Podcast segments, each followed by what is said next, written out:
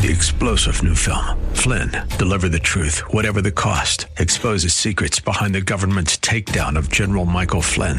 Flynn knew what the intel world had been up to. He ordered the first audit of the use of contractors. This set off alarm bells. He told the truth. He was the most dangerous person for Donald Trump to hire. They had to get rid of Flynn.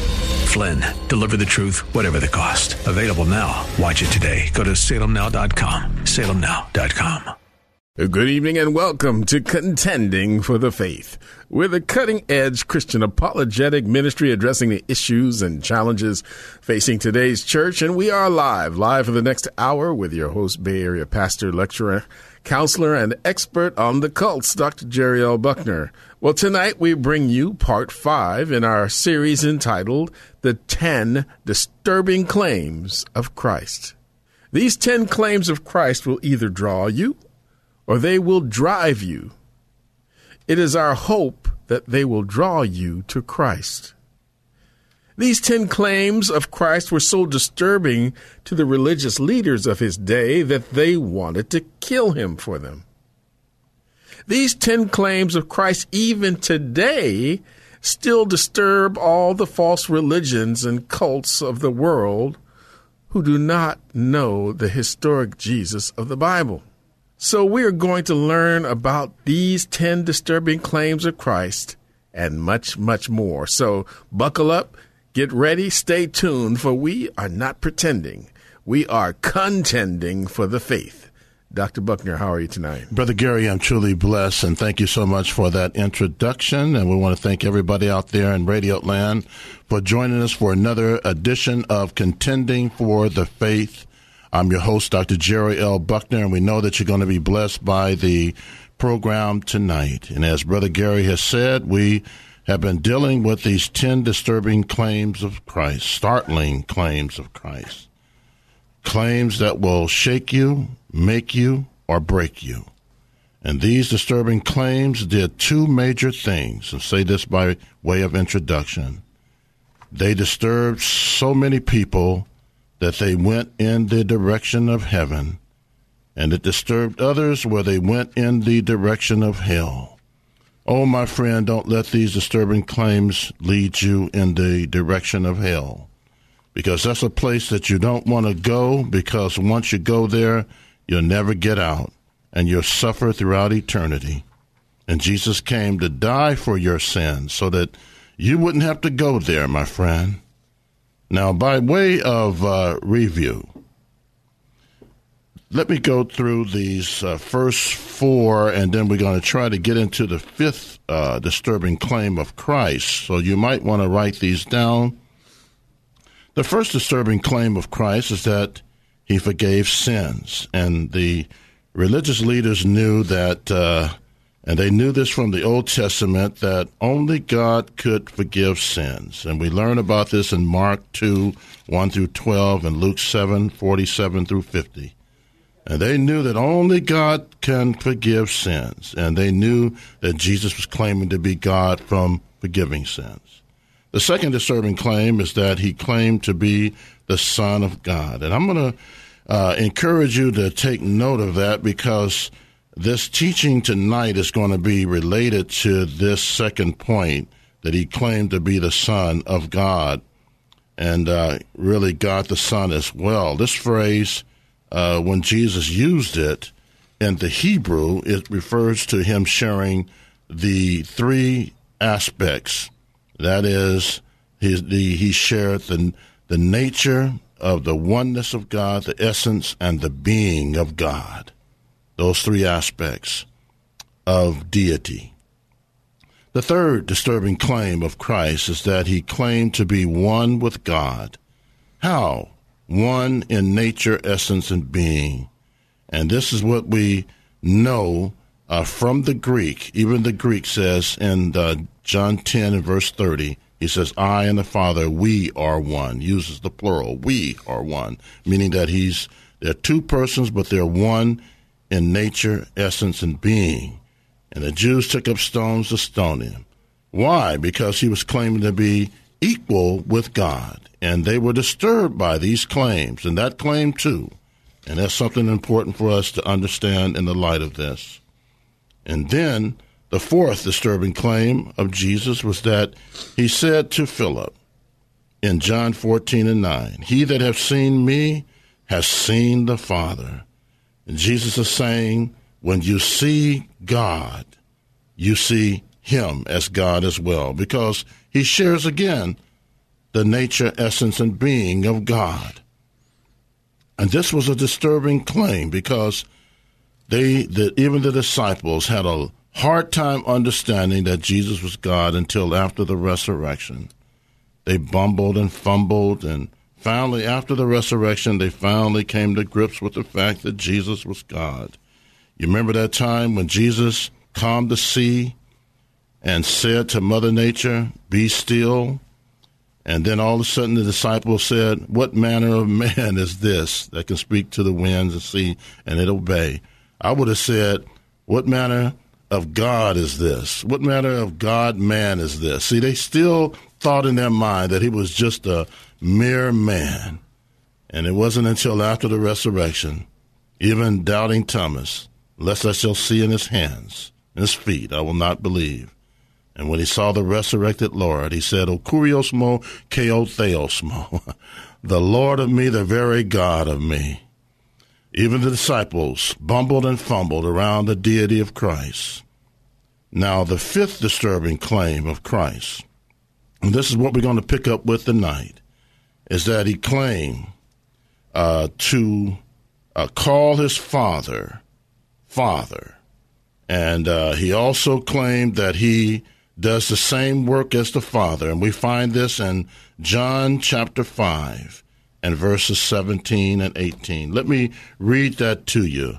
John chapter 5, verse 17 and 18. But Jesus answered them, My Father worketh hitherto, and I work.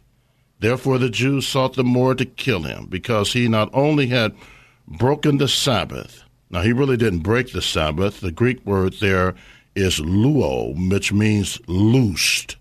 He loosed the Sabbath restriction because he's Lord of the Sabbath. They thought he was breaking it, but you know, he's the Lord of the Sabbath. He can do whatever he wants to do, but they didn't understand that, and they didn't understand that he was God. Therefore, the Jews sought the more to kill him because he not only had broken the Sabbath, but said also that God was his Father making himself equal with God. Now, what we have to understand here in the context of the Jewish mind, and this is what we got to understand because the Bible is a Jewish book, it's not an English book. And when Jesus ever claimed that the Father was his Father, he was claiming to be God. And the Jews understood that. But do you understand that? Because for a person on earth to say that God in heaven is his father, they knew immediately that he was claiming to be equal because he was sharing the same nature, essence, and being. See, this goes back to the point of him being called the Son of God. That's why they wanted to kill him over and over and over. You have to look at the Bible from the standpoint of the Jews and the Hebrew and the way they thought as Hebrews and the way they looked at the God of the Old Testament. Yeah, that's the way you got to look at the Bible if you're going to understand it. Now, uh, Jesus had said in verse 17, and he answered them, My Father worketh hitherto, and I work. So, what Jesus was claiming here was that he was claiming to be deity with God by saying that he works the same work as the Father. Now, let me kind of break this down to you what's going on with this verse 17, and you might want to take some notes on this. The Jew, Jesus points this out whether they believed he broke the Sabbath or not. God was working. This is the first point. God was working continuously. And Jesus took that continuous working and applied it to himself and said, as the Father is continuously to work, so, this is the second point, Jesus himself is claiming to work continuously and equally. Thirdly, he also must be God because for him to work the same work with God, the Father, equally, non-stop, he's claiming to be God from that, you see. Fourthly, furthermore, God does not need a day of rest, for he never wearies. It, it says this in Isaiah 40 and verse 28. Neither does Jesus. And fifthly, Jesus' point, point is the same factor that applies to God must also apply to him as well from this John 5 and 17. Sixthly, Jesus is Lord of the Sabbath. We see this in Matthew 12 and 8. And this is, I'm talking about these points under John 5 and 17. And even, this is seven point, even the Jew, Jewish rabbis admitted, now listen to this.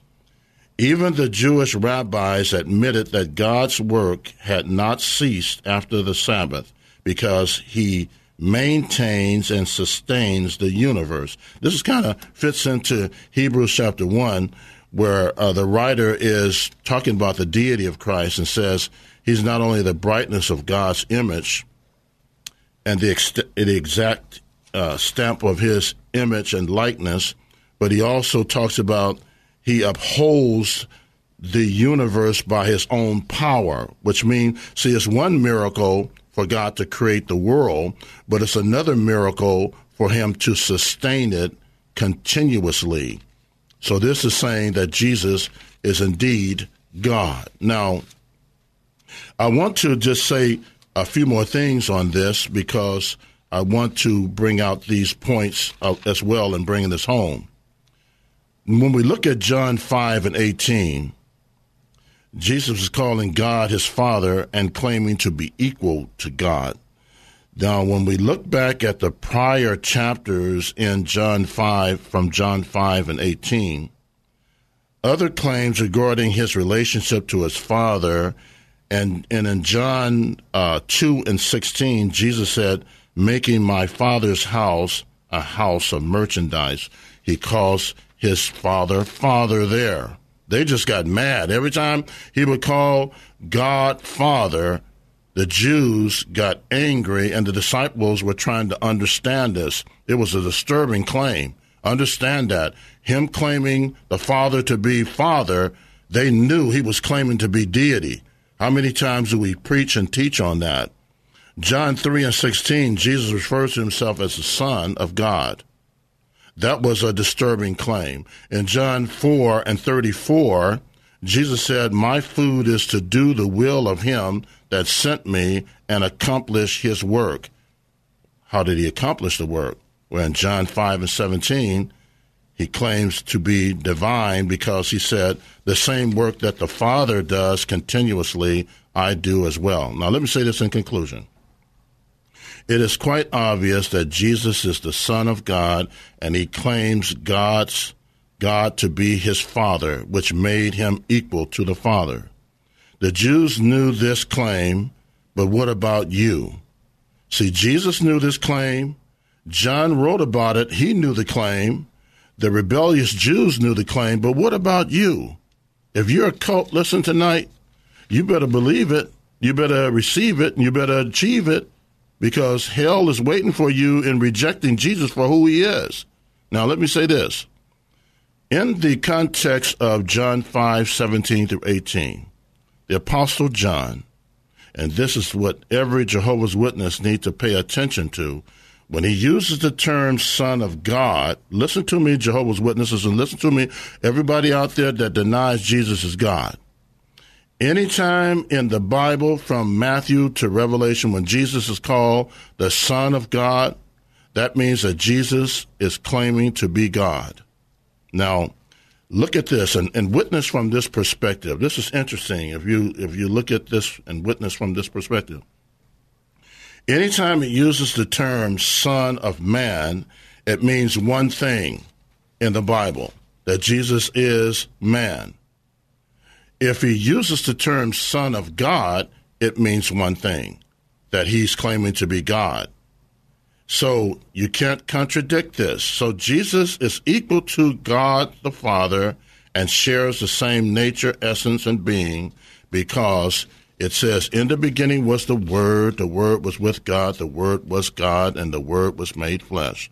So, my friend, I'm going to challenge you tonight. If you have rejected Christ for who he is and what he is, you don't want these words to come at you, and it's regarding his deity. John 8 and 24. He said, If you believe not that I am he, you will die in your sins. And Jesus went as far as saying, Where I'm going, you cannot come. That is a divine title. If you believe not that I am he, if you're denying that he is God, the one who stepped out on nothing, grabbed a handful of nothing, threw nothingness nowhere, and it became a universe, my friend, you're lost. You need to get found by repenting and accepting Jesus right now as your personal Lord and Savior. He that has an ear, let him hear what the Spirit says unto the churches. Brother Gary. All right. Well, it's time for us to take that commercial break. We'll be right back with more of Contending for the Faith. Welcome back to Contending for the Faith with your host, Bay Area pastor, lecturer, counselor, and expert on the cults, Dr. Jerry L. Buckner. And, you know, with all seriousness, you know, we want to see folks saved. We want to see people brought into the kingdom. And in this day and age, you know, we hear a lot of messages and a lot of preaching on come to Jesus and your life will be beautiful. Come to Jesus and you'll be saved. But we hardly ever hear anybody talking about what you will be saved from and the reality of an eternity lost is is a, a huge thing. That hell is real, and you don't want to go there. It wasn't meant for you in the first place. And so we want to encourage you tonight that if you're listening to this broadcast for the first time, that if you're in your car and you know you're not right with God, you know you're not living right, you know that if something were to happen to you in the next 10 minutes, you would be lost for all of eternity. So we want to encourage you tonight, if you're within the sound of our voices, to turn your life over to Jesus Christ and be saved from an eternity of damnation and, and be brought into the kingdom of heaven. It's that simple. It's no accident that you're hearing this tonight. It's no accident that God has tuned the radio to, to this station for you to hear it tonight. Now is the appropriate time. Now is the time of salvation according to Scripture. Tomorrow is not promised to us. We want to encourage you tonight that if that's you, make a commitment, turn your life over, surrender to Jesus Christ, and and uh, we'll be happy to pray with you. Give us a call tonight. That number is one eight eight eight F O R K F A X. That's one triple eight three six seven five three two nine. You know, this is we like to have fun here at contending for the faith, but at the same time, this is serious business. Eternity is real, and you don't want to you don't want to be lost. You know, I'm, it's an amazing thing that you know the Lord Jesus decided he would rather die than live without you for an eternity. You let that soak in. He gave up his life for you. He would rather die than live without you for an eternity. So we want to encourage you tonight. We don't always make these kind of uh, requests, these kinds of announcements, these kinds of invitations. But tonight, you know, just we just feel led that this is someone out there needs to hear this because they're on the brink of eternity. They're on the brink of being lost, and God doesn't want you to be lost. So give us a call. Again, that number is 1 888 F O R K F A X. That's 1 367 5329. We want to begin by thanking everyone who has been diligently praying for contending for the faith.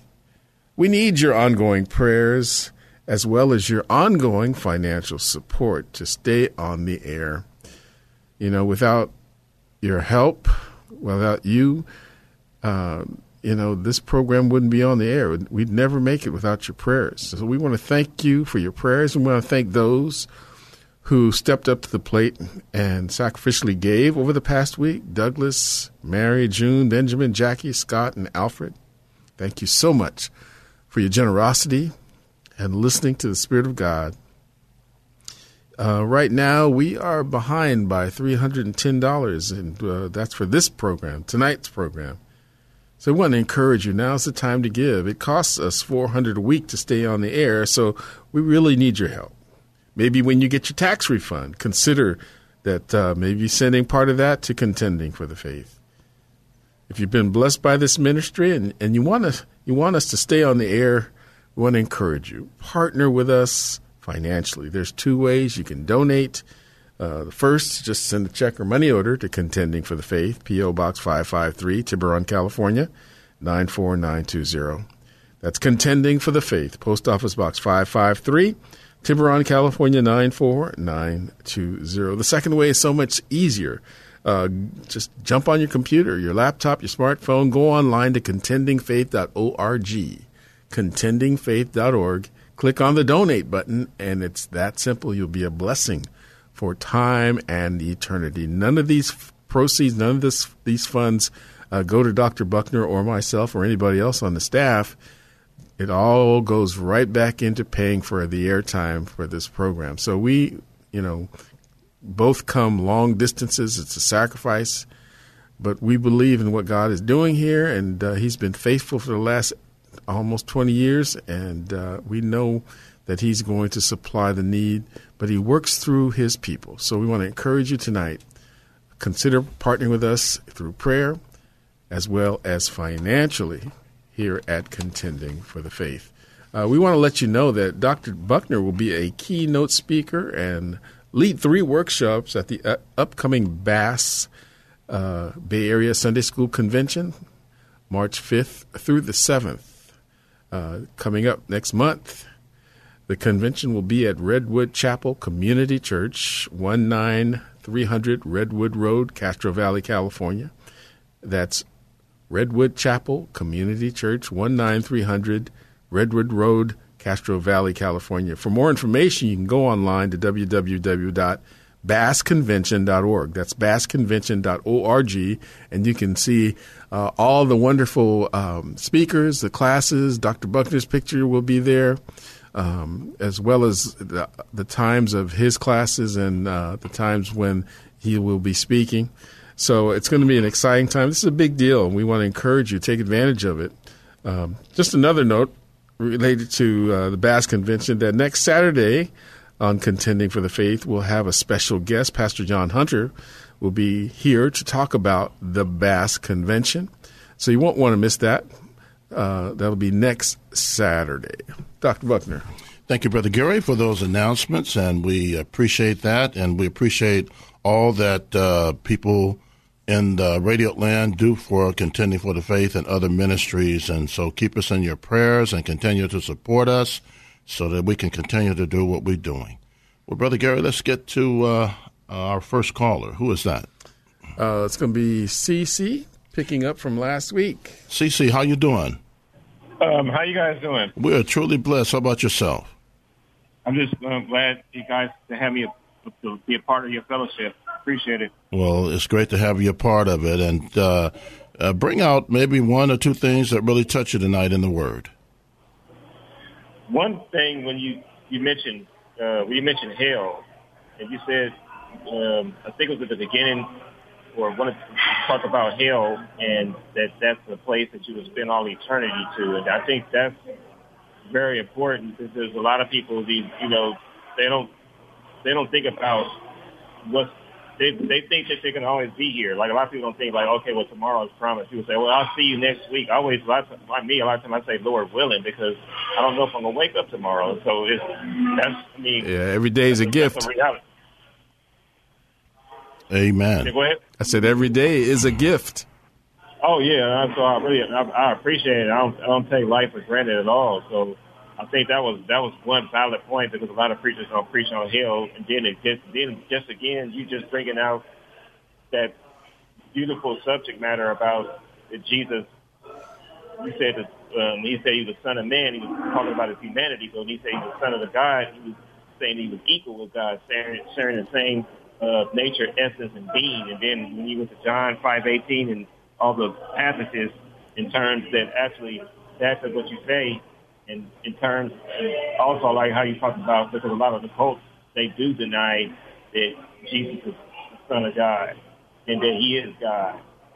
And, and I think that's very important. Most of the cults, like you said, they, they deny that. Oh, all yeah. Of them, all of them, not most, all of them.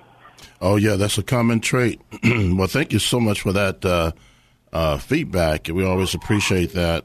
And uh, what's on your heart tonight? You uh, have a question? You want to pick up where you left off last time? Yeah, I have two questions, but the first one is the first one. I think I deal, deal with the first one first. Is um, in Revelation chapter three, verse 8 Mm-hmm. Uh, I mean, not three eight, but three fourteen. Sorry. Okay, uh, let me get to that uh, here. And uh, you have your Bible there? Uh, yes, I do. Okay. And you said Revelation 3.14? Yes. Okay, and uh, what's uh, on your heart? I wanted to ask you in terms of what is what is what is this passage? What's the what's what is what is this passage? The definition, the the, the exegesis. Yeah, um, I tell you what, you last week you had uh, brought up uh, Matthew 24 and 24, correct? It's 20, Matthew 24, 24? Yes. Uh, no, I think it was where was it? It was uh, Revelation chapter three fourteen. Okay, was it Revelation last week, Revelation 3 and 14? Yeah, yeah. It, it, it was it was three fourteen. This this was the one I was at. Remember, you said you would pick it up. You was you wasn't able to talk because I got in at the end. Oh, okay. Yeah, yeah. Oh, very good. Matthew Okay. twenty four. Yeah, Matthew twenty four. You already answered that one a couple weeks ago. Oh, okay. Very good. Well, thank you for the update because I know you've you've asked uh, that a little while ago. Yeah. So Yeah. so this is uh, the Lord Jesus uh, warning uh, the various uh, churches, seven churches of Asia Minor, and uh, this is one of the church. Uh, and what's going on here is the Lord. You could, if you read all of the um, chapters here dealing with the seven different churches, you have uh, like condemn, condemnation and accommodation, where he's bringing forth, uh, you know, warning, but also uh, validating uh, the church as well. And so when you look at the full context here, uh, he talks about uh, to this church, the Laodiceans, he writes that these things saith the Amen, faithful and, and true witness, the beginning of the creation of God. so, what he's doing in essence is really uh, encouraging this church to be faithful like Jesus, because he was faithful and he was the the true witness, and he's encouraging them to uh, imitate Jesus Christ because that's who he is, and the church is supposed to have that like minded as Jesus as well. Now, this is quite interesting. The Jehovah's Witnesses, when they look at this passage here, Revelation 3 and 14, they try to argue that when it says the beginning of the creation of God, they try to argue that Jesus was actually created. and so be aware of that uh, when you come across a Jehovah Witness. Now, the Greek word for beginning, you know what the Greek word for, for beginning is? Arche. Arche, and that's where you get the English word architect or designer or maker. So it's saying here that he is the maker, the creator of all the creation of God.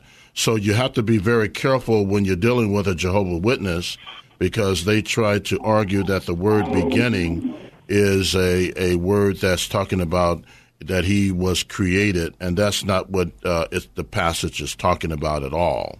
So, uh, so the challenge to the church here is that they be faithful and they look at Jesus as the true witness, that they are to be a witness as well, and that they don't uh, fall away from being faithful and a true witness to the Lord because the church was under severe attack and uh, God didn't want them to be uh, this type of church where they're cold or hot, uh, that, you know, being both, but He wanted them to be faithful. So He's challenging them to be faithful in the midst of whatever they do for Him and to look at Jesus as that role model uh, of faithfulness because that's the key to uh, everything. So hopefully that kind of helps you out a little bit.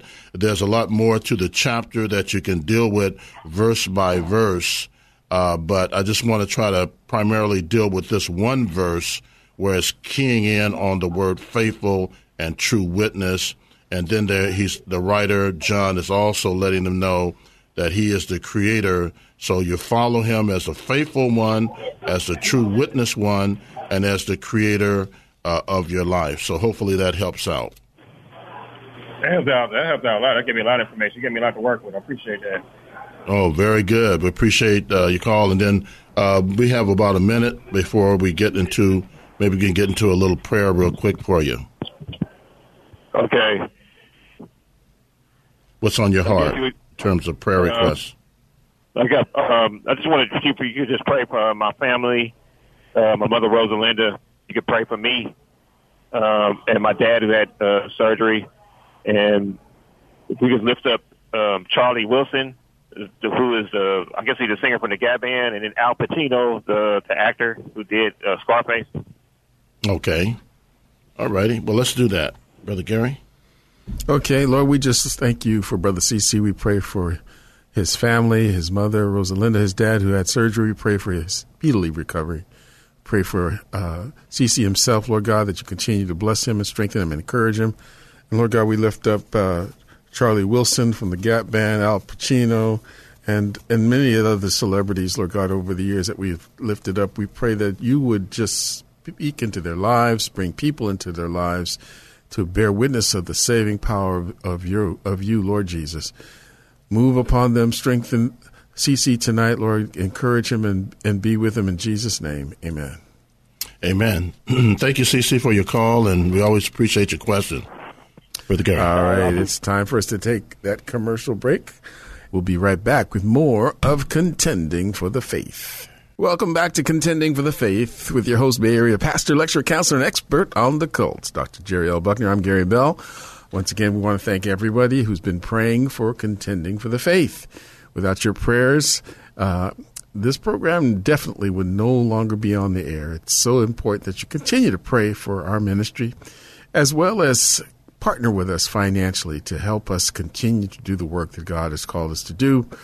Currently, we are behind by $310, so we need to make that up, and uh, we need your help. It's that simple. Um, without your prayers and without your consistent financial support, there's no way we can continue to do what we need to do. We know that a lot of you have applied for your tax refund, and maybe if God has blessed you and moved upon your heart, to consider sharing that with this ministry and maybe others as well. But there's lots of ways, you know, as God moves upon your life um, and blesses, con- consider being a blessing to us and those who listen, and being a blessing to the lost for time and eternity because your dollars are touching lives. Your dollars are making a difference in someone else's life, and that's really key. So we want to encourage you. There's two ways you can donate. Number one, send a check or money order to Contending for the Faith, P.O. Box 553, Tiburon, California 94920. That's Contending for the Faith. Post Office Box 553, Tiburon, California 94920. The second way is so much easier just go on your smartphone, your tablet, your laptop, and go online to contendingfaith.org, contendingfaith.org, click the donate button, and bam, there you go. A blessing for time and eternity. We want to again remind you that Dr. Buckner uh, will be a keynote speaker and uh, also be leading three workshops at the upcoming BASS convention. BASS stands for Bay Area Sunday School. Uh, that's going to be held March 5th through the 7th at the uh, Redwood Chapel Community Church, 19300 Redwood Road, Castro Valley, California. That's Redwood Chapel Community Church, 19300 Redwood Road, Castro Valley. For more information, uh, go to www.bassconvention.org. That's bassconvention.org.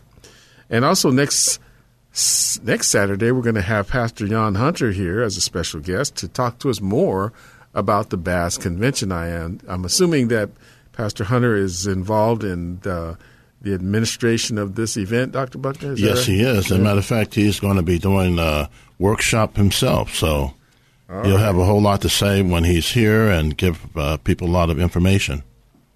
Very good. So we look forward to that next Saturday. Don't want to miss it. Amen. All right, let's go to Brother Rick. Uh, he's been patiently waiting. Hello, Brother Rick. How you doing? I am blessed. How about yourself? We're truly blessed and it's having a blast of a time in the Lord here in the studio. And and uh, what's Quite on? message. Oh, thank you, thank you. How did it touch you?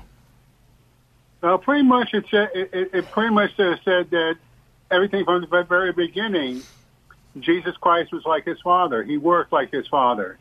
He didn't need the Sabbath, and that was something that really touched me. hmm And I'm and I think and I got a funny feeling that the question I'm going to ask tonight relates to some of this. Oh yeah, what's on your heart? Well, you know, many people many people claim that the religions of uh, Hinduism and Buddhism are older than Judaism and Christianity. The question is, how do we refute that claim biblically? hmm Wow, that's a very very good question. You always come up with some very good questions. And um, how do we respond to those who say that uh, Hinduism and Buddhism is the oldest religion and uh, predates uh, Judaism and Christianity? Um, let me just start off by saying this because we need to be able to be uh, apologetically intelligent in responding to this because it's going to come your way one day and you need to be ready to give an answer as it says in 1 peter 3 and 15 be ready always to give an answer to every man that asks of you. A reasonable hope that's in you with meekness and fear. The first way that i would uh, respond to that and there are several ways that i would do this is this. Number one uh, christianity is not uh, a religion. Uh, it is a relationship. So we need to make that clear to those who are beefing up a lot of stuff about religion because uh, you, the second point is that you don't get saved based upon religion, but truth. You get saved by the truth that's based upon a true relationship with the living God through Jesus Christ as the Bible has revealed. So that's that's very important that we understand that.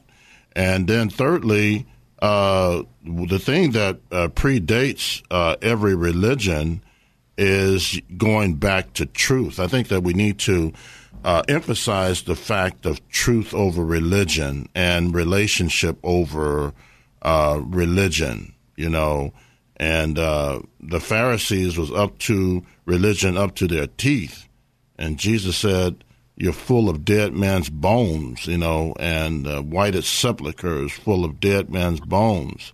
And so religion can send you straight to hell, but a relationship sends you to heaven.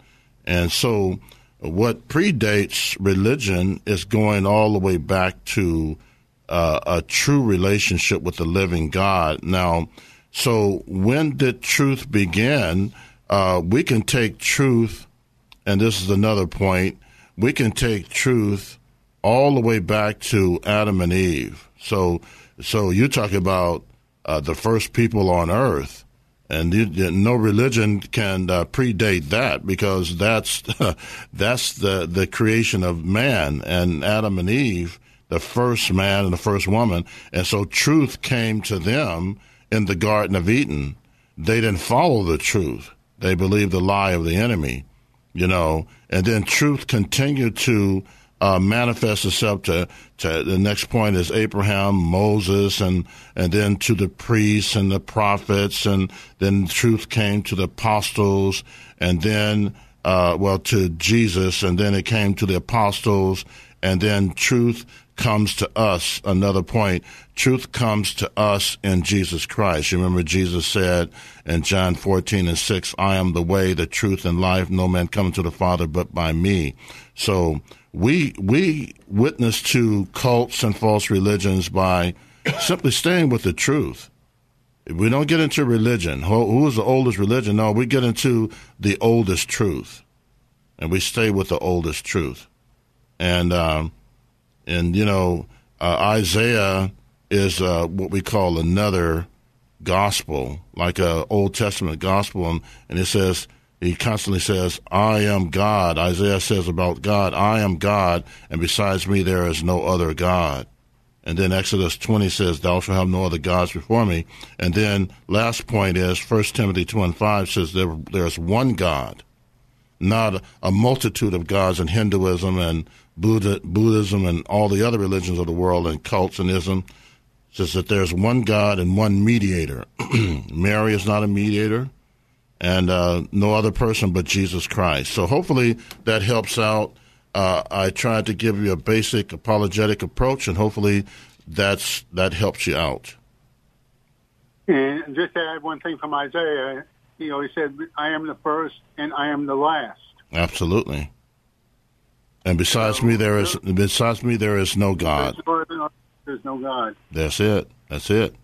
Well, very good question. Thank you, and hopefully that's some things you've said to help you out with that. All right, appreciate it. God bless. You got it. God bless. Who do we have next? All right, we're going to uh, Sophia. Sophia, how you doing? Oh, I tell you, I'm, I'm so grateful. But that was a great story, by the way. I mean, not great story. I mean, the uh, your message tonight, not the story message, was fabulous. Now, Rick's question was fabulous too, because. But I always say to people, well, you know what? Who cares about the Buddhists and the Hindus and all these other people? Uh, God created heaven and earth. That's a lot older than Buddhism and Hinduism and all that stuff. That's man-made stuff.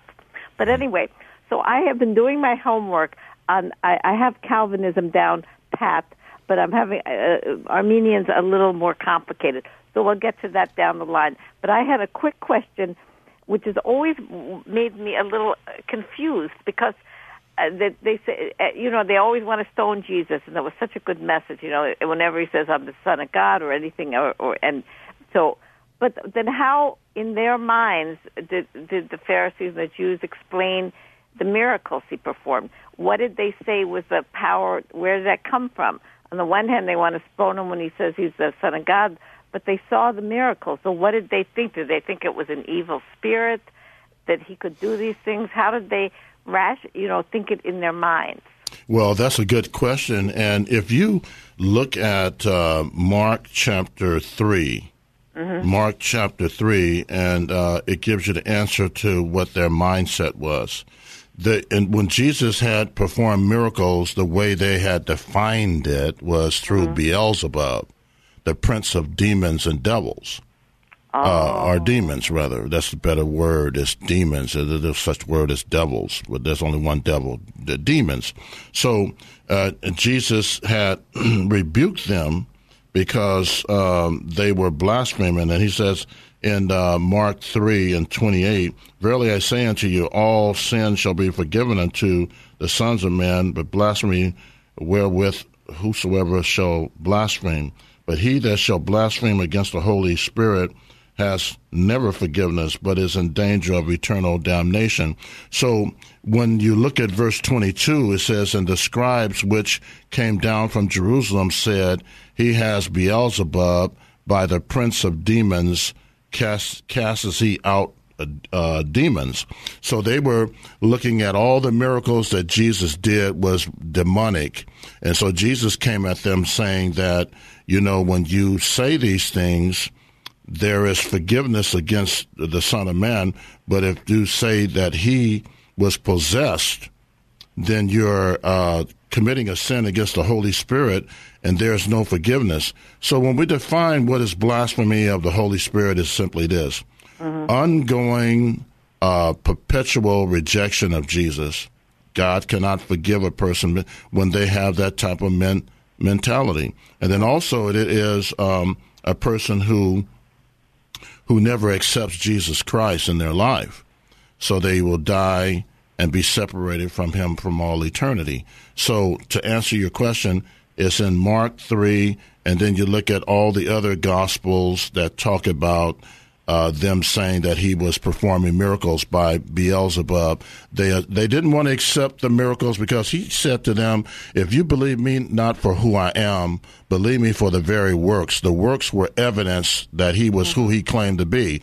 But so their way of getting oh. around their way of getting around it, the Pharisees wow. and the Sadducees is a good name because they were very sad.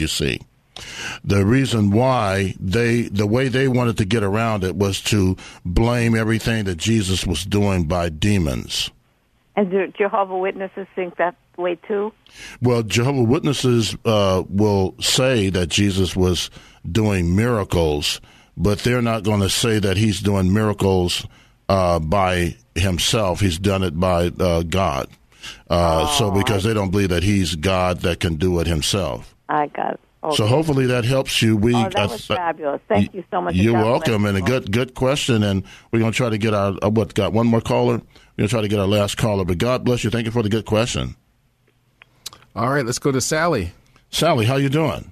Hi, Dr. Buckner. Thank you. Uh, uh, Sophia needs to know the difference between Arminius and the people called the Armenians. I don't know whether that would help her or not, but it's it's quite a. And I don't know much about Armin, um, Arminius, but but I think there's a problem there for her. Uh, by the way, Rick and I are on the same page, uh, and uh, um, I'm shaking.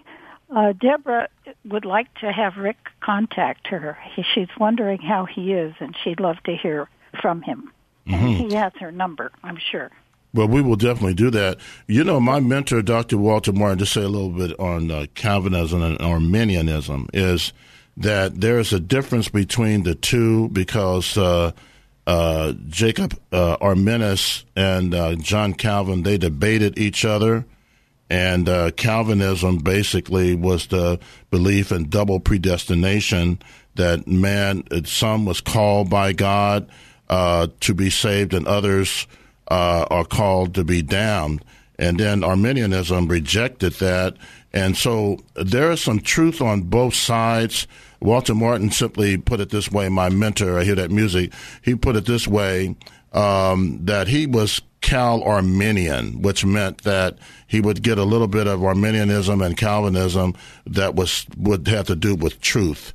But we'll talk a little bit more. But I'll have Rick to get a hold of, uh, uh, you know, uh, Deborah. So thank you so much for the encouraging word on that, and God bless, Brother Gary. Knock a home run in the name of Jesus. All right. Well, we've come to the end of tonight's exciting broadcast. We'd like to thank Vince, our engineer, Frederick, our phone counselor, and you, our listening audience, for being part of tonight's program. It's important for us to hear from you. Your letters and cards are an encouragement to us. So please drop us a note. Let us know how this program has blessed you.